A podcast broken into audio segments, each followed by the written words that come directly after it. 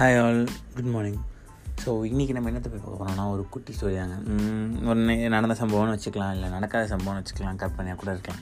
யா ஒரு நிறைய வாட்டி கேள்விப்பட்டிருப்பீங்க இந்த விஷயத்த. இருந்தாலும் உங்களுக்கு ஒரு ஒரு பெரியவர் பார்த்தீங்கன்னா பேங்க் போடுறாரு பேங்க் போகிறப்ப வந்துட்டு அந்த பெரியவர் வந்துட்டு ஒரு செக் எழுதி எனக்கு கேஷ் எடுக்கணும் இந்தாங்க அப்படின்னு சொல்லி கொடுக்குறாரு. இவ்வளோ ரூபாயெலாம் எடுக்க முடியாது. பத் ஆயிரரூபா எழுதியிருக்கீங்க ஆயிரரூபாலாம் எடுக்கணும்னா ஏடிஎம்ல எடுத்துக்கோங்க. ஏன் என்னோட டைம் வேஸ்ட் பண்ணுறீங்க அப்படின்னா ஏன் எடுக்க முடியாது அப்படின்னு இவர் கேட்குறாரு இவர் சொன்னார் இல்லைங்க மினிமமாக இருக்கிறது எல்லாமே ஏடிஎம் தான் இருக்கணும். இது ரூல் கம்பெனியோட ரூல் அப்படின்றாங்க.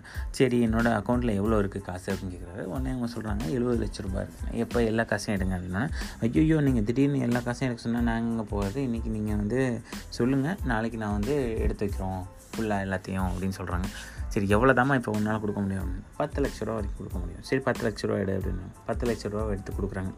கொடுத்ததுக்கப்புறம் அவர் என்ன பண்ணுறாப்போ அந்த லேடி அந்த பர்சன் சொல்கிறாங்க கிளர்க்கு சொல்கிறாங்க இங்கேயே நீ பார்த்துட்டு போங்க. அப்புறம் வந்து கொடுத்து குறைன்னு சொன்னால் சரியாக வராது. அப்படின்னோடனே சரின்னு சொல்லிட்டு இவர் என்ன பண்ணுறாரு அப்படின்னா அதுலேருந்து ரெண்டே ரெண்டு நோட்டு ஐநூறு நோட்டு எடுக்கிறாரு. அதாவது ஆயிரரூபா எடுத்துக்கிறாரு. எடுத்துகிட்டு இந்தாம்மா நீ உள்ளே போய் என்ற நேரத்தில் நான் ஒரு வேலை பார்த்தேன். அந்த வேலைக்கான இது அப்படின்னு சொல்லிட்டு டெபாசிட் செலானை ஃபில் பண்ணி கையில் கொடுத்துருவாரு.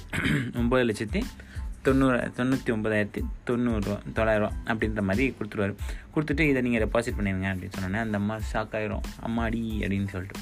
ஸோ இதுதான் ரூல் அப்படின்னா அந்த ரூலையும் பிரேக் பண்ணி எப்படி பண்ணுறாங்க பாருங்கள் எவ்வளோ புத்திசாலித்தனமாக யோசிக்கிறாங்க பாருங்கள் ஸோ இதுதான் திங் எப்போவுமே வந்துட்டு ரூல்ஸ் அப்படின்றதுக்கு வந்துட்டு வி ஹாவ் மெனி திங்ஸ் ரூலை வந்து பிரேக் பண்ணலாமான்னு கேட்டால் பிரேக் பண்ணுறது விஷயம் இல்லை. அதுக்கான சாமர்த்தியம் திறமை வேணும்.